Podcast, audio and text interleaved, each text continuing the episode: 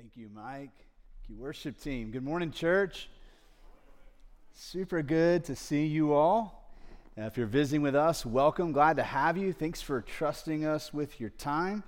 Uh, our prayer for you is that God would speak to you and meet you where you are and provide to you what is needed. We can't do that. I can't do that. But our hope is that you would encounter the living God who can. And so thank you for joining us this morning.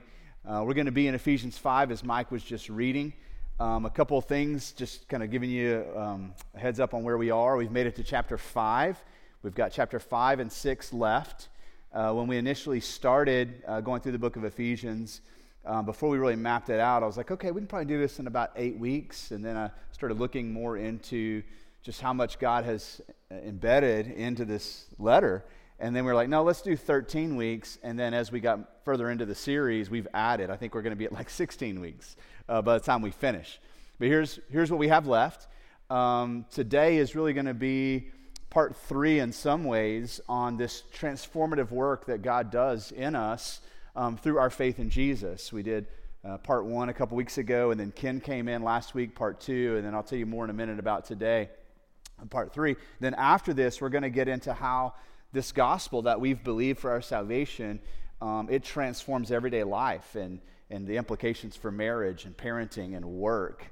And then we're going to end with um, this, uh, this understanding of the spiritual battle that we're in, um, that this gospel that saves us empowers us every day uh, to stand um, in the midst of spiritual warfare. So that's what we have left uh, over the next three or four weeks. Um, but today we're going to be uh, still talking about this transformative process of putting off and putting on, uh, no longer walking in darkness, but now walking in light. And I was thinking about um, the song we just sang. Uh, one of the lines uh, says this how, how great the chasm. If you caught on to that word chasm, that's a big word, and it, it's supposed to be a big word. It's supposed to put a big kind of picture in your mind of a separation between two things a chasm, a canyon, a great divide. And in one aspect, as we were singing in the song, what we're meaning is there's this chasm between me and God, or there was before Christ. There's a separation that in Ephesians is called an, an, alienation, meaning I'm not just separated from God. He's way over there and I can't get to him, but I'm so separated from God, I'm, stra- I'm a stranger. He's a stranger to me. I don't know him. Um, I've been alienated from him. And so I don't just need somebody to throw down a bridge for me to climb over so I can get to God. I need my relationship with God to be reconciled. Okay, and so that there's that chasm between where I am before I believe the gospel and where God is. And so through Christ, my faith in Christ, that chasm is then bridged. And now, surely and permanently, I walk in relationship with God. That chasm no longer exists. I'm adopted into this family. I'm an adopted son. He's my father, and there's no longer a chasm there. There's a second use of this idea of chasm that we're talking about now, and it's the idea of the difference between who I used to be and, who I am now. That there's this separation between who I was before I believed the gospel, um, a separation from that old me, this old self, and this new self that's walking in this newness of life that is given to me um, through my faith in Jesus. And so, what we're going to talk about today really is going to need some attentive ears to the difference between being and doing.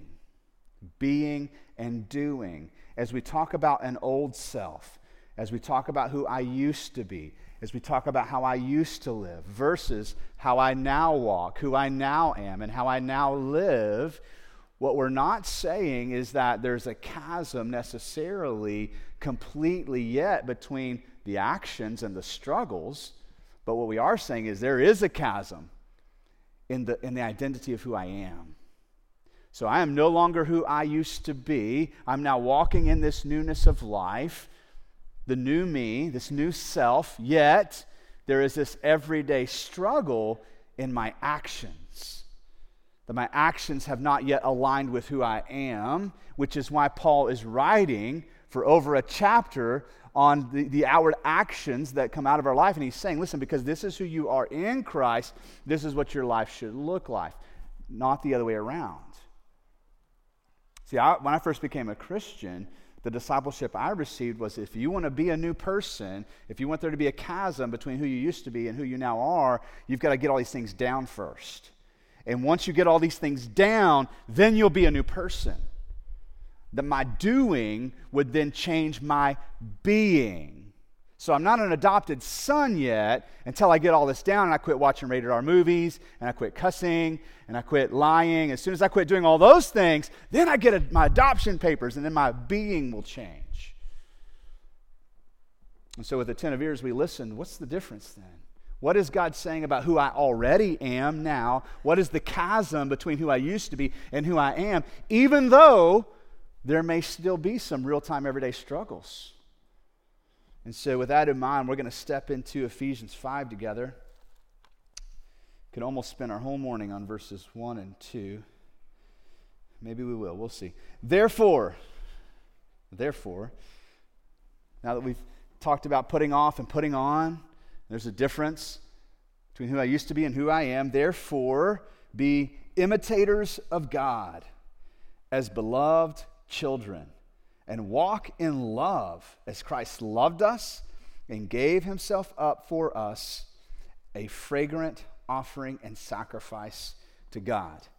We just celebrated that fragrant sacrifice through communion together. That's what those elements symbolize this fragrant, sacrificial death of Jesus. While on one hand it was brutal, on the other hand it was beautiful and fragrant.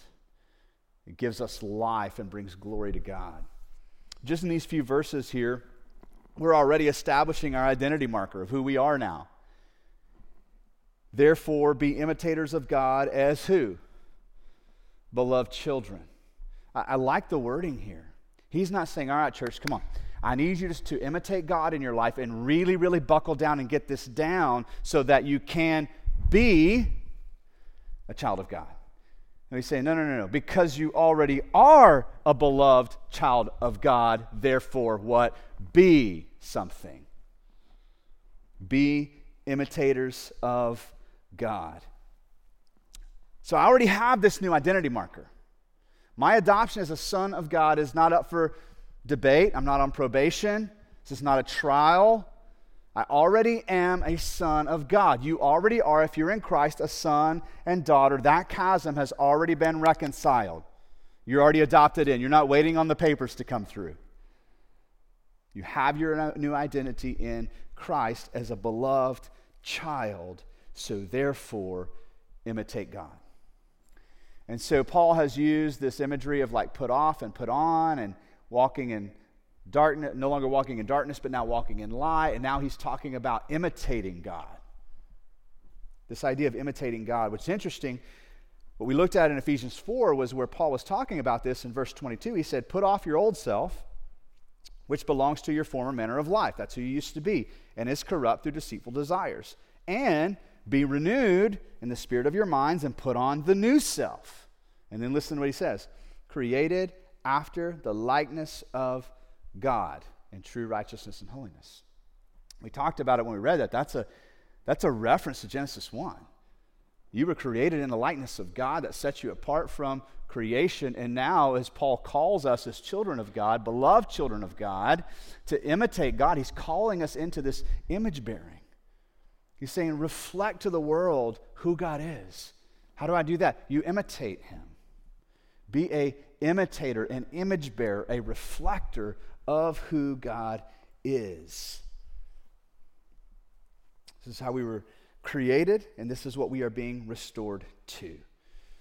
Verse 32 of chapter 4 says this, just to give us some kind of indication. He says, Be kind to one another. That's, I like that one. I'm going to get that one tattooed on my, my, both of my son's wrists. Be kind. Do you want to be right or do you want to be kind? Because you can't be both. Be kind. But look at what he says tenderhearted, forgiving one another, all good stuff. Oh, look at that. As Christ and God forgave you. So, what God has done in my life, He wants me to now imitate that. See how practical that is? You think about another human being, you think, well, I wonder what God wants me to do with that person. I don't know. What does God do with them? Wonder how God wants me to treat that person because he's a real jerk. I don't know. How does God treat him? You see how simple that is? Now, not easy, simple. You're an imitator. As God has loved you and forgiven you and been tenderhearted towards you, you are to imitate that by being kind hearted and tenderhearted towards one, one another. And so we ask the question, what does it look like then to imitate God? And that's really the rest of all the way through verse 21. It's just a description. Paul's just laying it out. And what's interesting about today, we're going to see is, um, is that he's not just going to be talking about outward actions, he's really going to be talking a lot about what we do with this thing. This thing right here. With our mouth. And we'll get deeper into that. So, first of all, verse 3, he says, But sexual immorality and all impurity or covetousness must not even be named among you as is proper for the saints. So there's already, we're getting this idea of naming things, okay? And we'll get further into that in a minute. But let's just look at the list. What's interesting about um, the verse, the first 21 verses of chapter 5, I don't know why yet, like fully, but Paul just used this pattern of three. You're going to see it over and over again. So here's the pattern of three. We have three things mentioned here sexual immorality. It's the Greek word porneia. Um, it means unnatural or improper sexual relationship. And so what's interesting is the old debate, like I say old, like not too long ago, 10 years ago, within culture and within the church was as we think about sexuality and what's proper and not proper, we had the old debate was where do you draw the line? Everything on this side line is good and proper, everything over here is not. And we had debate in our culture, and that line just kept getting moved, didn't it? Moved, moved. Now, the debate, it, there's no line. It's just, is there, is there anything that's improper at all? And that's what culture would argue is that there isn't anything improper about sexuality. And here, clearly, the Word of God says that there is. That there is a line that the Bible does draw. Now, we're not going to go deep into it in this setting. Um, we actually have this on our website. We have a stance on our website that deals with this from a biblical perspective sexuality and gender identity. And if it's something that you're not quite sure how that works out, I, I just commend that to you. Go look and see the work we've done on this topic. But clearly, God's word says no, no, there is a line. And what is improper and unnatural sexually should not even be named among you. Then he mentions impurity, this idea of being dirty or unclean, and then covetousness, covetousness, this idea of greed, this strong desire for something that isn't yours. He's going to come back later and he's going to lay over the top of that this idea of idolatry. That that idea of greed and wanting something that isn't yours leads to idolatry. But here he says these things shouldn't be named. And I read that this week and I thought, man, that's a little confusing because just two weeks ago we were talking about how important it is that we give a name to our sin and our suffering. That we don't just gloss over it, we don't generalize it, we don't pretend like it's not there, but True confession is to agree with God and give a name to these things. And so the very uh, next verse is going to help us understand what he means, though. And I really like the NIV, even though the ESV is literally translated, don't let these things not be named. The NIV captures the heart of it by saying there shouldn't even be a hint of it. That's the idea here. That what comes out of our mouth will hint of what's actually in our hearts. And so the very next verse says this Let there be no filthiness, nor foolish talk, nor crude joking, which are out of place, but instead let there be thanksgiving. That's what is meant by don't let these things be named. That we wouldn't let any filthy, this is the idea of like shameful talk come out of our mouths, foolish talk or vulgar or crude joking come out of our mouths. So if you put that together um, with the verse before, it's this idea of don't talk about sexuality, impurity, or greed in a shameful, foolish, or vulgar way. Pulling those two things together. The Bible isn't saying you can't have a sense of humor. not saying, hey, don't joke. It's a specific kind of joking that we're told not to do right? Don't even let these things be named among you, and don't let these things come out of your mouth in a shameful kind of way. But instead, what? But let there be thanksgiving. Let there be thanksgiving. So it seems to be really important what I do with this thing. In this process of being transformed, putting off the old self, putting on the new self, walking in who I already am now in Christ. The chasm, right, is not in my being or my identity. I'm already in Christ. The chasm is what? Sometimes I still look like the old me. When you look at the actions coming out of my life, even the words coming out of my mouth, it's going to hint. It's going to drop some clues of who I used to be. And so, if I'm going to walk in this new self, I have to pay attention to things that come out of my mouth. He says, Here, try this on. Let some thanksgiving come out of your mouth. And that's going to recur several times in this passage. It's actually going to end there with this idea of thanksgiving. Let's change those words out. Well, verse 5 says this For you may be sure of this, that everyone, now we're going to get another identity marker.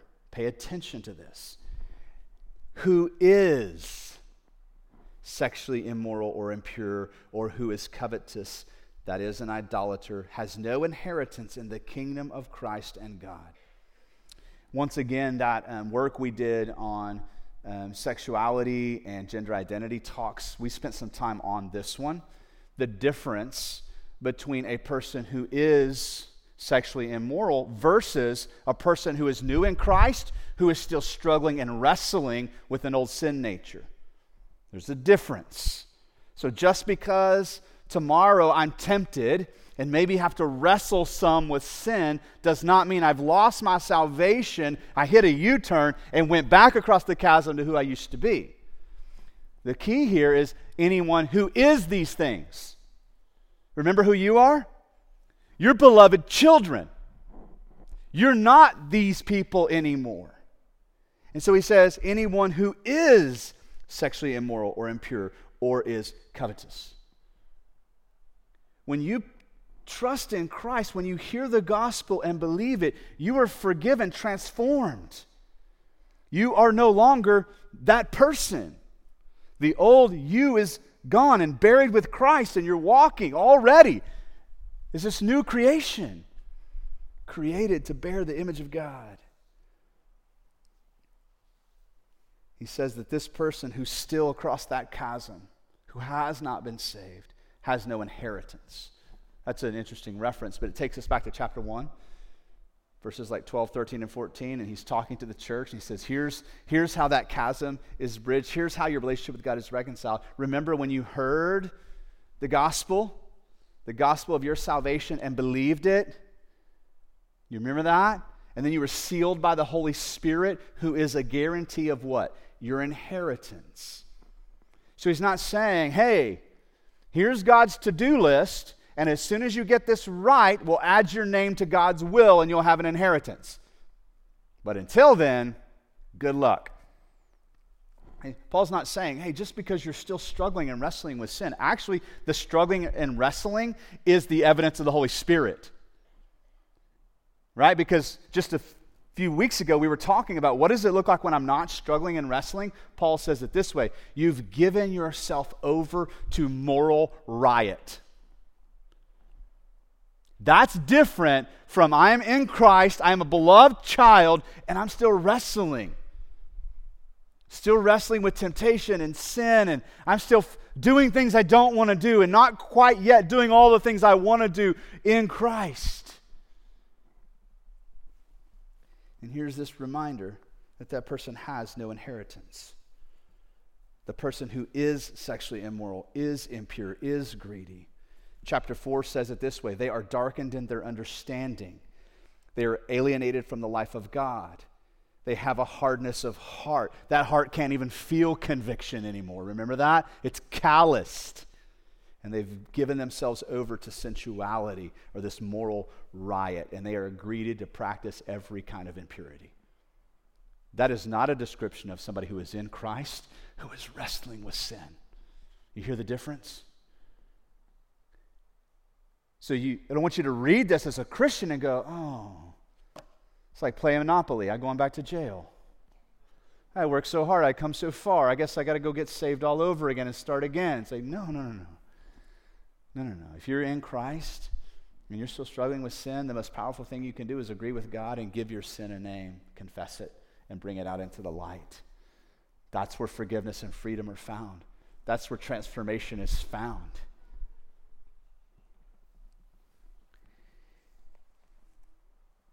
Let's talk for a minute then, Ephesians 5 6, about this idea of light and darkness and, and the old me. And what does it mean now to walk in the light? What does it mean to walk in the new self, to put this on? I'm in Christ, that's who I already am, but my actions don't align yet, my words don't align. So, what does it look like then? What advice do you have for me, Paul, on how to do that?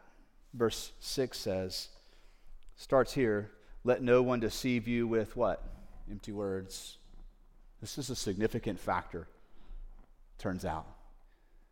Let nobody deceive you with empty words. For because of these things, the wrath of God comes upon the sons of disobedience. That's the chasm, right? I'm not that. I used to be a son of disobedient. Now I'm a child of God. Therefore, do not become partners with them. For at one time you were in darkness, but now you are light in the Lord. Walk as children of light. So, Paul's breaking it down for us. What does it look like to put on this new self? Man, don't be, don't be deceived. Don't be partners with the children of disobedience. Don't take part in the unfruitful works of darkness, but instead walk as children of the light. Look at verse 9 with me. What does it look like to be a, a child of the light, and to walk as a child of the light, to walk in this new self? He says right here, for the fruit of light is found in all that is good, right, and true. Good, right, and true. That's what should be coming out of my life. That's what I should be striving for. That's what I'm putting on now in Christ. Now, the word good here, the Greek word that is used here when it's describing the Old Testament, that Greek word is used to describe the kindness of God. Okay, so you hear good, um, it, it does mean good, but it means even more specifically kindness. When you talk about lo- God's loving kindness in the Old Testament, it's described with this word. That you and I walk in the children of light, one of the things that we are to do is to be kind towards one another. Be good towards one another. So if you see in me a lack of kindness, wait, you're the pastor. Aren't you supposed to have all this down? No. I mean, I, I want to have it down, but I don't. I'll just say it that way. So if you spend a lot of time with me, you may see evidence of unkindness. Like, ooh, that was kind of harsh. That was unkind. Does that mean that all of a sudden now I've hit that place of monopoly where I have to go back to the beginning and start again? Chutes and Ladders, was that the one? I don't know. All these board games we played as children, I'm like, gosh, they were so demeaning. Made me so sad. Start again. Battleship was cool. Still is. All right, yeah. So, point is, if you see that in my life, what do you do with that? You go, mm, I knew it. Not a child of God. He gets up and preaches every Sunday, and he's not there yet. No, no, no, no. If you see unkindness coming out of my life, here's what I want you to do with it. I would, I would love for you to come build a relationship with me, spend time with me, and then share it with me. Listen to this kindly. You with me? And that's, that's how we interact with one another as children of the light. Kindly. Not only is kindness supposed to be coming out of our lives, what is right and true, this idea of fierce justice. You see injustice, it moves you. If it doesn't move you, ooh, maybe some calluses starting to gather over your heart. What does the fruit of a child of God look like? Kindness, a desire, hunger for justice, and a hunger and a desire for what is true. This word is loaded in a good way. What do I believe is meant by this? I believe it means what is true with a capital T. This is true. Capital T. It doesn't update itself, doesn't morph, change. It's not dynamic, it's static, and it's true with a capital T, and it's always true whether I believe it or not, whether I practice it or not. I think it also has practical implications. This is what we want our children to tell us, right? The truth, the truth about what happened. Just tell me what happened. Start with what is true. Because if we don't know what is true, we don't even know what to do. Somebody asked me recently, uh, hey, do you, do you listen to the news? And I'm like, honestly, not much anymore. Well, why not? Don't you care? I care a lot. I just don't know what is true. From, from, from any source. You can recommend your sources, but I'm already telling you, I'm, I'm jaded. I'm going to be skeptical. Sad. I might be reading something that is true, but I'm struggling to believe it because in our culture today, nobody is obligated to tell what is true, what has truly happened. There's another layer to this, and that's what's true about you. That's what's true about me. So when you ask me how I'm doing, if I say fine, I'm not telling you what is true. See, as a child of the light, I walk in what is good, kind. I walk in this desire for justice. I also walk in what is true. I'm anchored to capital T truth. When you ask me about something that happened, I tell you the truth. And if you ask me how I'm doing, I tell you what is true about me. And so, this is what it looks like to put on the new self, to walk in this new identity as a beloved child of God. It doesn't make you a child of God, it comes out of your life because you already are.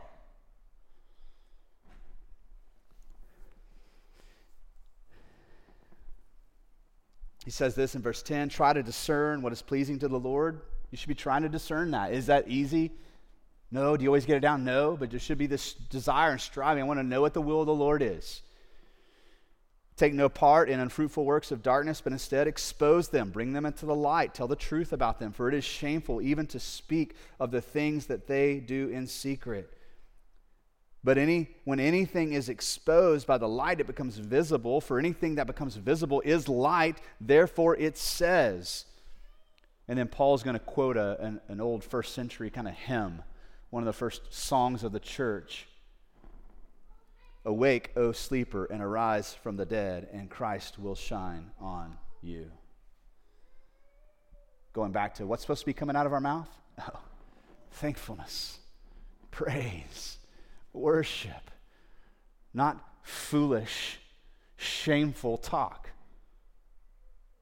That, those are the identity markers of what? A son of disobedience, not a child of God. Verse 15 continues practically. What does this look like? Here, look carefully then how you walk. Not as unwise, but as wise, making the best use of time, making because the days are evil. Therefore, do not be foolish, but understand what the will of the Lord is. Do not get drunk with wine, for that is debauchery, but be filled with the Spirit. This idea of like, right, not giving yourself to, to be controlled by other things. This is not a call to don't drink alcohol. This is a call to not be drunk and controlled by things. So you could, alcohol, yes, but you can take it and apply it to a lot of things. Instead of being controlled by alcohol or some kind of illegal substance or work or shopping or eating or what people think about you. Instead of being controlled by those things, instead, as a child of light, be controlled by what? The Holy Spirit. I love this. Again, telling us what to do with our mouth, addressing one another in psalms and hymns and spiritual songs, singing and making melody to the Lord with your heart, giving thanks always. Don't let this corrupt talk come out of your mouth. Well, what should come out of my mouth? Thankfulness, hymns, spiritual songs, always giving thanks for everything to God the Father in the name of the Lord Jesus Christ, submitting to one another out of reverence for Christ. So here we're to walk in wisdom, make the best use of our time. So be intentional. Don't waste time, don't be flippant with time. Sitting in a hammock reading a book is not being flippant with time. So it's not telling you go be a busybody. It's just saying make the best use of your time. Right now, you may need to rest in the Lord. You may need to spend some time meditating. You may need to sleep. That could be the most spiritual thing you could do for some of you today. Like, let your body stink and rest so that your mind and heart can catch up. So, this is not a call to be a busybody, but to be intentional.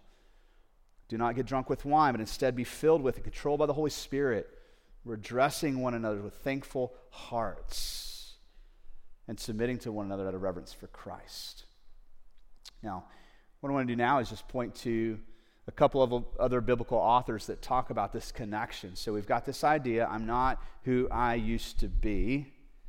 There's this chasm between being a son of disobedience versus being a child of God, a son of God. That chasm has been bridged, and I am no longer that person, and I'm not going back.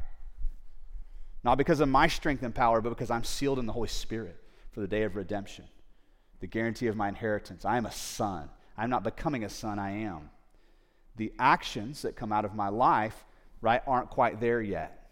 I still struggle with that old sin nature. And the hint that you'll see is what comes out of my mouth. Now, what's interesting is what Jesus says about this. He says that turns out the overflow of the heart will come out of what? Your mouth. That what we say with our mouth is evidence of the intent and the condition of our hearts, not your Sunday school attendance, not your volunteer frequency at the church, not how much money you give. The evidence of the condition and the intent of your heart will be made visible by the words that come out of your mouth. James talks quite a bit about this he says what we do with our mouth actually controls our whole body. He says it's a lot like a bit in the mouth of a horse. With just such a small thing, you can control this huge, powerful animal. Then he adds another layer on top of that. It's kind of like the rudder of a, of a ship. It's this small thing, right? But it controls this huge boat with sails and, and it's heavy, and that this little rudder can control. He said, Oh, yeah, it's also kind of like a spark that can light up a forest fire. So it turns out it matters what we do with this thing. And here Paul is saying to put off the old self and walk as the new self, we're going to have to pay attention. We're going to be imitators of God. How are we going to do that? By paying attention to what we do with this. With this thing, James says, you will either bless or curse. There is no neutral ground. You will either bless or curse. If you're in this room and you're married, I'm going to say it one more time. With this thing, you will either bless or curse. It's like a rudder on a ship, and your marriage is the ship. We're giggling because we know. Doesn't mean you're not saved. Paul's talking to saved people. He's saying, pay attention to the words. I'm not just calling you to this high moral life that looks pristine and godly and everybody can go, oh, look at him. saying, no. Like, look at the hints, look at the small evidence, look at what comes out of your mouth. Pay attention to that if you want to imitate God, because God always pays attention to the words that comes out of his mouth.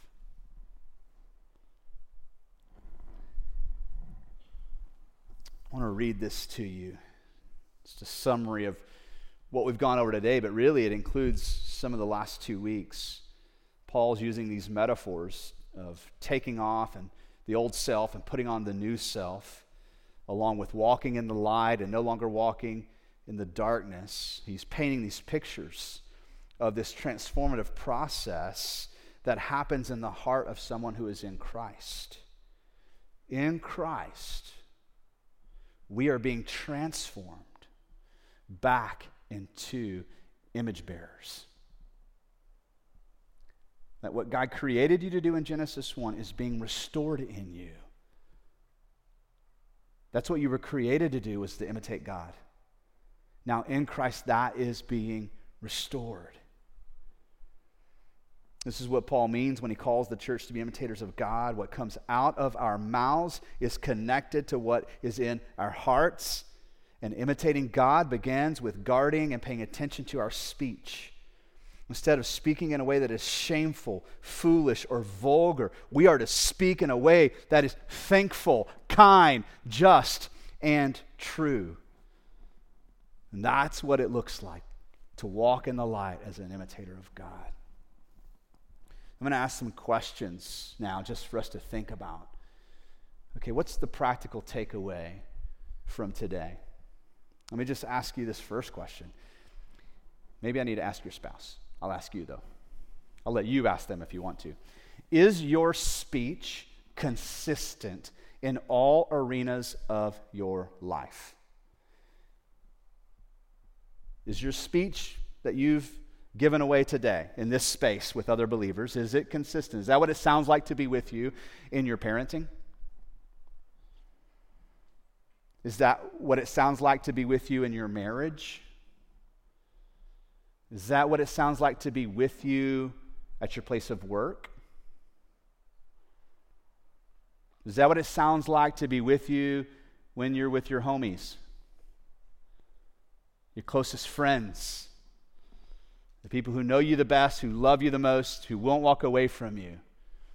Is your speech consistent in all areas or arenas of your life?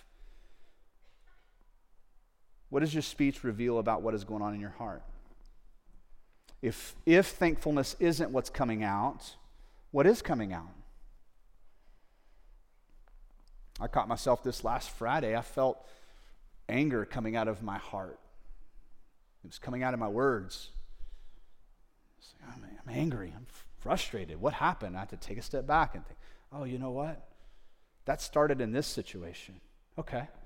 Ken told us last week, don't let the sun go down on your anger. Right? So now, instead of like pour, spewing out resentment or anger or frustration, I'm going to spew out kindness and goodness and truthfulness like a rudder on a ship. Like a rudder on a ship changed my day, and I think it's changing my relationships. So, what does your speech reveal about what's going on in your heart? Are there any areas of your life where you should repent of speaking in a way that is shameful, foolish, or vulgar? I have not been listening to your phone calls or reading your text messages. I don't know. It's between you and the Lord. But ask yourself that. After hearing today what it looks like to be a child of God, is there anything that you need to go, you know what? I need to do some business with God today. I really need to repent of the way I've been speaking to my children. That was an example. Again, I'm not reading your mail. Here's another question Does your speech reflect that you have believed the gospel and that you've been sealed with the Holy Spirit? Does your speech reflect that you are now a child of God, that your, your inner being has been changed? And then, lastly, would those who know you best describe you as a thankful person? Do you see how many times thankfulness came up today? That the people who know you best, would they describe you as a thankful person just by listening to what comes out of your mouth? So here's what we're going to do I'm going to pray for us, pray for you. Um, the band's going to come out and lead us in a song. The song is going to kind of stir up our hearts to be thankful for what Jesus has done. If that's where you are, I want to encourage you sing that song out of gratitude. Sing a, sing a hymn, sing a spiritual song with us today if you're just still wrestling and churning, you're like, I don't know that I'm ready to sing. I need to talk to somebody. I need to pray. Gra- grab one of our prayer partners, okay? They'll be down here on the sides ready to pray with you. If there's more follow up that you want, desire, and need, our, our, elders will be available as well out in the commons area. Um, ask, we ask each other to wear a lanyard. It's not so we can look cool, it's just so you'll know who we are. Come grab an elder and just say, hey, can I talk with you a little bit more about what God's doing? So I'm going to pray. Um, our worship team is going to come out, and then we're going to respond.